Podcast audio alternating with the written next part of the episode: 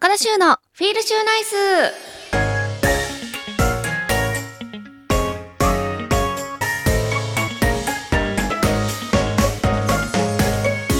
皆さんこんばんは高田修です。高田修のフィールシューナイス。この番組はリスナーの皆さんが明日から笑顔にあふれたフィールシューナイスな1週間を過ごせるように私高田修が興味のあることをまったりとお届けしていく番組です。いや急ぐってよくないですね。今日はあのちょっと前に予定があったのでそれがあのちょっと押してしまってすごいダッシュで来たんですけども意外と間に合うかなと思ったら本当ギリギリ30秒ぐらい遅刻したぐらい。いつもは割と私10分前とか結構早いですよね来るの。15分前とか割とラジオはまあ一人でやらせていただいてるんでゆとりを持って来てるんですけど今日はバタバタだこの後もちょっといろいろ予定があるのでバタバタしてるんですけども、まあ、まったりゆったりお届けしていこうかなと思います。あのー私先日インスタにもあげたんですけど今巷で流行りのえーホームパーティーをしましてですね。この私のフィールシューナイスではたびたびホームパーティーという話題が最近多発しているんですけどももうハマっちゃってて。前回というか先週かやったのはなんと夏を先取りしてそうめんパーティーをやりました。美味しかった。そうめんって今までめんつゆを水で薄めてネギ入れて食べることしかしてこなかったんですけどなんかどうやらそうめんっていろいろバリエーションがあるみたいでいろいろ探すと。で今回私はトマトのつけだれとカレーのつけだれをメインに作ってあとは薬味とかほんと何種類？1234510何種類ぐらい薬味を用意してめんつゆとカレーつけだれとトマトつけだれ3種類か用意して。めんつゆにはその薬味をね十何種類混ぜて食べたりとかしてたんですけどそれであの馬女仲間の海藤愛子さんと高見ゆりさんがえっ、と来てくださって3人でそうめんパーティーしてたんですけどなんかやっぱ美味しいとかすごいねとかなんか素敵だねとか言われるとこっちもテンション上がるじゃないですか。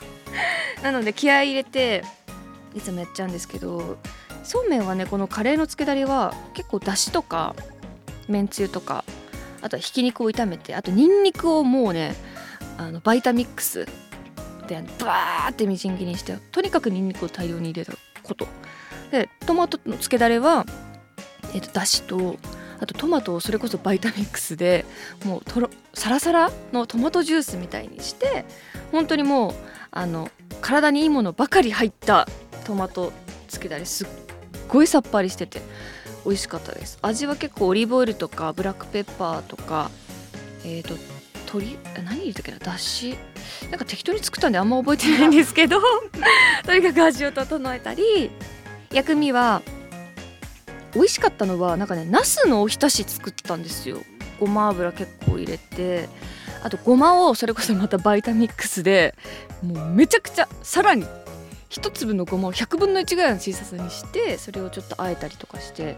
それをめんつゆの中に入れて食べたらすっごい美味しかったりとか。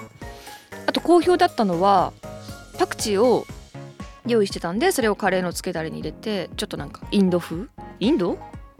なんか外国風にアレンジしたりあとは納豆とオクラと梅干し2粒をそれこそまたミキサーにかけて納豆ってミキサーにかけたことなかったからどうなるかなと思ってやったんですけど納豆がふわっふわになるんですよ。軽いのすごくでオクラと納豆の味がこう合わさって納豆のタレとからしも入れてミックスしたんですっごい美味しかったですね。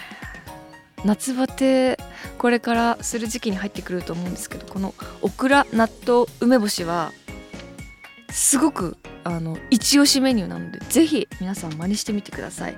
そうめんパーティー本当にねあの盛り上がるのででなんかそうめんって罪悪感ないじゃないですか。意外とカロリーあるんですけどねそうめんって実は。なんですけど皆さんぜひぜひちょっと私のインスタ見つつちょっと真似しつつあのやってもらえたら嬉しいなと思います。ということで私のホームパーティー記録はですねどんどんどんどん更新されていきますので乞うご期待です。ということでこれから30分間番組を聞きながらゆっくりお過ごしください。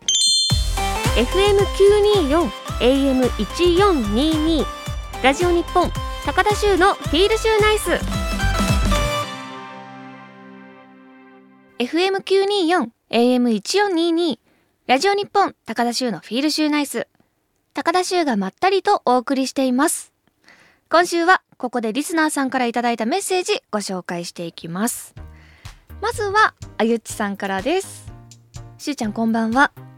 栗林さみさんとしゅうちゃんの息ぴったりなトーク面白かったです。30分は栗林さみさんとトーク前編後編の話がしたいです。今度は違う方も呼んでくださいね。私は海藤愛子さん船山洋二さん呼んでほしいと思います。いややっぱねこのチームですよね。もう船山さんとはもともとアナウンサーさんだった方が今フリーになって競馬とか、まあ、相撲とかの実況をやられてるんですけど7年目？の付き合いなんですよね。私が本当にまあ未だにね分かんないこと多いですけど本当に25歳で競馬の世界に飛び込み右も左も分からない私に優しく。時には時に厳しくないんですよ。ずっと優しい。優しく教えてくださった船山由さん。そして愛子さんね。愛子さんもあの足毛ちゃん大好きなんですよ。だからあの本命馬が絶対被らないっていう私と。私も足毛ちゃん好きですけどなんかね愛子さんがやっぱすごい応援してるから私はいつも別の馬を本命にしたりしてるんですけどいいですね3人でのトーク。ちょっと番組変わっちゃう？もしねこの私たちの競馬の番組を見てくださってる方もこのラジオ日本の競馬中継を聞いてくださってる方はほコラボだって思うかもしれないですよね競馬の。まあこれもいいかもしれないですね。そしてラジオネーム鉄人さん。しゅうちゃん先日の栗林さみさんとのお話を聞いて一つエピソードを思い出しました。栗林さんは以前ラジオ日本の横浜ラジアンヌスタイルというお昼の番組の DJ をされていて、私はその番組のリスナーでした。番組は横浜長者町のセテライトスタジオ、カフェラジアンヌというオープンスタジオで放送されていたので、たまに観覧しに行っていたこともあり、私と彼女は顔見知りでした。そんな栗林さんですが、先日の放送のお話に出てきた2014年の宝塚記念のまさにその日、阪神競馬場で会っているんです。1レースの後ぐらいの時間にあちこちキョロキョロしながら競馬場の入り口までやってきた栗林さん。顔見知りの私を見つけてまず一言。ゴ、ゴールドシップはどこですか？と聞いてきたのです。いやいや、まだお昼前だし、メインレースまでは時間もあるし、まだいるわけないでしょう。あなた、どれだけゴールドシップが好きなんですか？と。とりあえず近くにあるグッズの売り場とか競馬場を案内しつつ関係者のいるであろう放送のブースの場所まで連れて行ってあげました。でもあれだけ本気で夢中になる馬がいるって本当に素敵だなと。しゅうちゃんもそこまで追い続ける。歩道機大好きな馬に出会えればもっともっと競馬の楽しさが広がると思いますよ。私も最初は東証ファルコという四白流星で金髪のド派手な逃げ馬に見せられてこの競馬の世界にどっぷり入りましたと。いただきました。そうか。え最初私は彼女と顔見知りでしたって書いてあったからえ本当に？って思ったけど本当だったんですね。サミさんの方から話しかけてくださったんですね。ゴールドシップはどこですか？かわい。いそうか。2014年だと7年前だからサミさんも競馬始めてまだ23年とかだったのかな？数年とかだったのかな？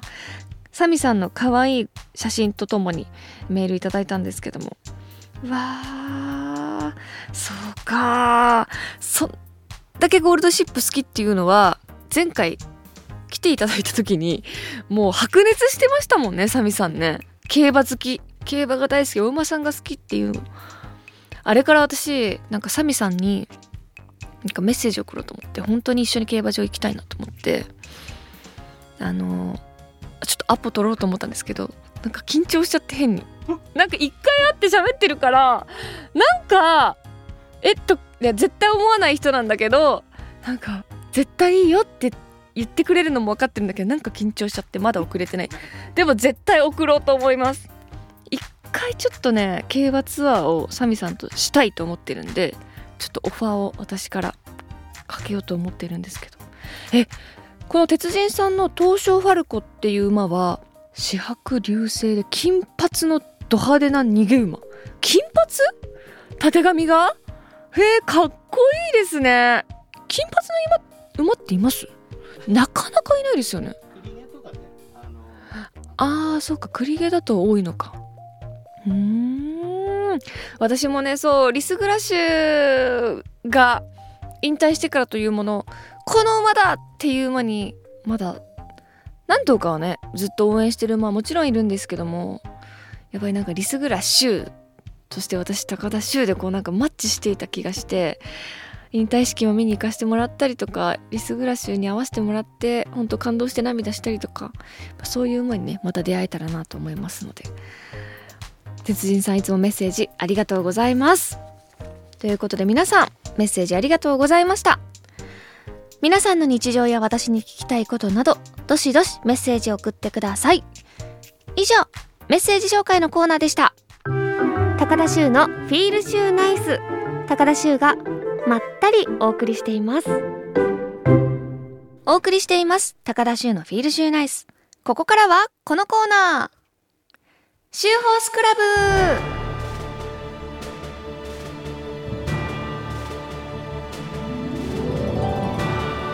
このコーナーは私が競馬で気になったレースや馬について話したり競馬の歴史や知識を改めて勉強しようというコーナーです。今回は2018年の宝塚記念についてお話ししていきます。最近じゃないですか2018もうえでも5年前か。言うても。わ時代流れるの早いな。さあということで。ああこの時私ああそうだ悔しい思いしたんだ。思い出した。本日ですね安田記念が行われたということで上半期の G1 は残すところ6月25日に行われる宝塚記念だけになりましたね。ということで今日はグランプリ宝塚記念を振り返りたいと思います。上半期の日本競馬を締めくくるレースとして行われる宝塚記念。有馬記念と同じくファン投票で出走馬が決まります。舞台は阪神競馬場の芝2200メートル。2000メートルでも2400メートルでもない距離が様々なドラマを生み出してきました。この絶妙な距離なんですよね。2000でも2004でもないっていう。2200、これ予想する方も難しいんですよね。ということで今回取り上げるのは2018年の宝塚記念。この年も強豪が集いました。一番人気は北三ブラックと数々の名勝負を繰り広げてきた里のダイヤモンド。2番人気には前年の菊花賞馬奇跡。3番人気にはドバイで好成績を残したビブロスでした。ビブロス？なんかもう懐かしく感じちゃいませんか？人気にはなりませんでしたが、香港からもワーザーという馬が出走していましたね。2016年にはラブリーデー懐かしい私初めて買った馬券ラブリーデーだった。ラブリーデーやヌーブレコレドなど、日本の強豪も出走した香港の G1。クイーンエリザベス2世カップで日本勢をまとめて返り討ちにした実力馬。この日は前走からマイナス27キロと馬体を落としており、10番人気まで人気を落としていました。そんな強豪に対して並々ならぬ思いで挑む騎手がいました。7番人気のミッキーロケットに騎乗した和田隆二騎手です。和田騎手といえば、テイエムオペラ王とのコンビで有名ですよね。総獲得賞金額は18億3518万9000円。はあ、2017年まで世界最高記録でした。あ、世界で、あ、そうんだえ日本馬がですか？へえそれが低音オペラ王だったんだ。えオペラ王との出会いはデビューから4年目。ということであ結構若い頃から日の目を浴びてきた和田隆二騎手ですが TM オペラ王の引退レースを勝利で締めくくれなかったことを大変悔やみ。オペラ王にはたくさんのものをもらったがあの馬には何も返せなかった。これからは一流の騎手になってオペラ王に認められるようになりたい。と引退後のオペラ王に会うことをやめていたんです。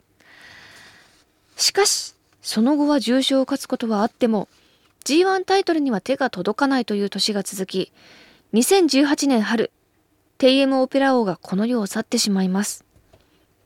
いつの間にか17年という月日が経っていました。そんな悲しみを経て挑んだ宝塚記念。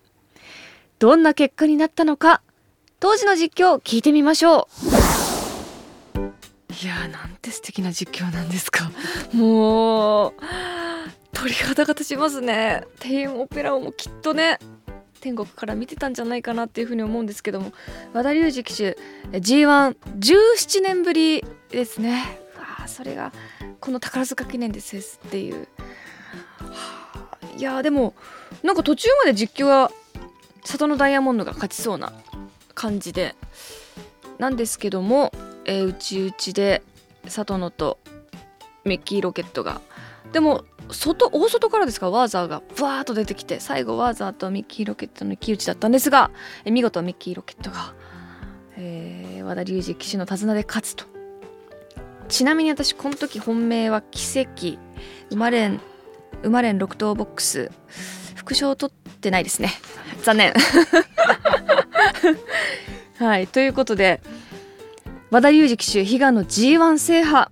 ゴール後和田騎手は涙を拭う様子も見られインタビューでは TM オペラ王が後押ししてくれたと語りました。この原稿を読んでるうちのスタッフさんも涙ながらに読んでいたそうですよ。ですよね。さあちょっと現実的な話に戻りますが1着のミッキーロケットが7番人気。2着のワーザーが10番人気。3着は12番人気のノーブルマーズだったので3連単49万2560円大荒れでした。当たった方います？すごいですよこれどう買うんだろう。こんな3連単49万とかまず3連単をそこまで当てたことがないんで。すごいな。7番人気10番人気12番人気ですよ。いやさあ和田龍二騎手。去年11月から引退競走馬がセカンドキャリアでどのような活躍をしているのかを紹介する YouTube スタートされています。オペラ王には会いに行けませんでしたが和田騎手が現役時代に騎乗した馬が掲揚されている牧場を訪ねたり乗馬やセラピーホースとして活躍している馬の元を訪ねるなど競馬とは違った一面を見ることができる貴重な YouTube チャンネルです。ぜひチェックしてみてください。ということで今回は2018年の宝塚記念についてお話ししました。以上シューホースクラブのコーナーでした。FM924 AM1422 ラジオ日本高田州のフィールシューナイス。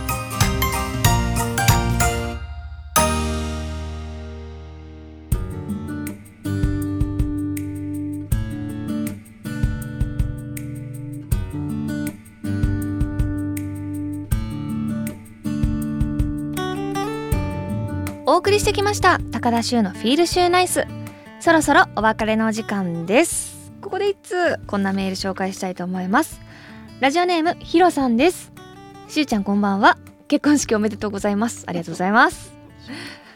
ゴルフウェアのアンバサダーもおめでとう。伊藤洋華堂の広告も見ました。新婚パワーすごいですねといただいたんですが新婚パワーなのかな。ありがとうございます。ちょうど伊藤洋華堂のイベントは、えー、先週かな？終わっちゃったんですけどもゴルフウェアのアンバサダーはフィドラというゴルフウェアえっ、とたくさん可愛いウェア着てなんか決め顔してるんで。いつも本業はモデルなんですよ。皆さんお忘れかと思うんですがいつもこうやって競馬やったりなんかお酒飲んだり町中華食べたりしてますけど本業モデルですから皆さんそちらもぜひチェックしていただければと思います。さあでは私からお知らせです。私がプロデュースしているお酒秋花がオンラインショップ山田商店そして全国の伊東洋華堂で発売中です。あとは毎週月曜日夜10時から BSTBS 町中華でやろうぜ出演しています。あとは YouTube チャンネル高田修のほろ酔い気分こちらもえー、競馬の予想だったりいろいろ最近は旅行に行ったり結構なんか Vlog みたいなか Vlog っていうほどかっこいいおしゃれなものではないですが 撮っているのでぜひご覧ください。続いて番組からのお知らせです。番組では皆さんからお便りを募集しています。現在募集中なのはリスナーさんにとってのベストレースそしてベストホース競馬にまつわるトリビア皆さんの秀逸な一品皆さんの日常や私に聞きたいことなど宛先は週アットマーク jorf.co.jp shu アットマーク jorf.co.jp です。あなたからのメッセージお待ちしています。そして番組ツイッターもやっています。週アンダーバーラジオで検索してみてください。では来週もまったりしましょう。この時間のお相手は高田修でした。いい夢見てね。